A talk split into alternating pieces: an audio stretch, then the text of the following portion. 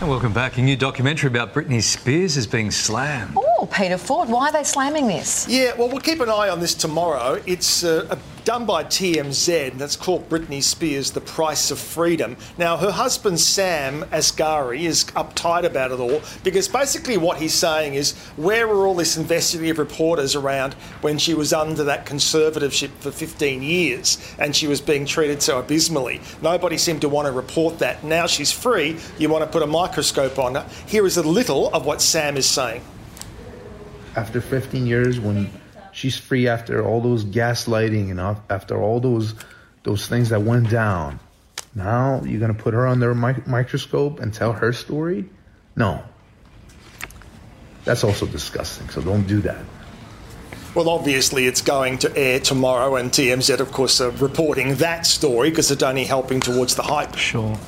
Rebel Wilson has celebrated her first Mother's Day. Yeah, that'd be an extra special one, right? And she's put up some beautiful photographs of her and her partner, Ramona, and, of course, baby Royce. And Rebel had been very circumspect about not showing the baby's face in the early days, but you can see beautiful pictures that she wanted to share for her very first Mother's Day, which was yesterday. Very realistic message to go with it.